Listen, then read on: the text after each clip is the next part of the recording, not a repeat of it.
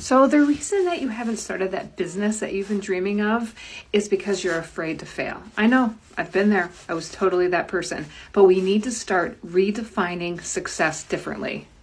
Think about it with me. All of the biggest inventions of the world, do you think that they came up with it on their first try, their second try, their third try? No, more like hundreds and thousands of trying. But yet you think that you're going to get it right the first time.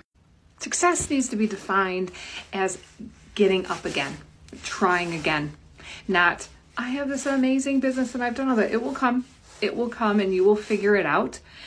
But failure is part of the success. So I've run five different businesses over the, the last couple of years, and I have been very successful, but also a big failure. And I have learned so much from both. And I love helping others do this. So please DM me with any questions you have about running and starting a business. Shortcast Club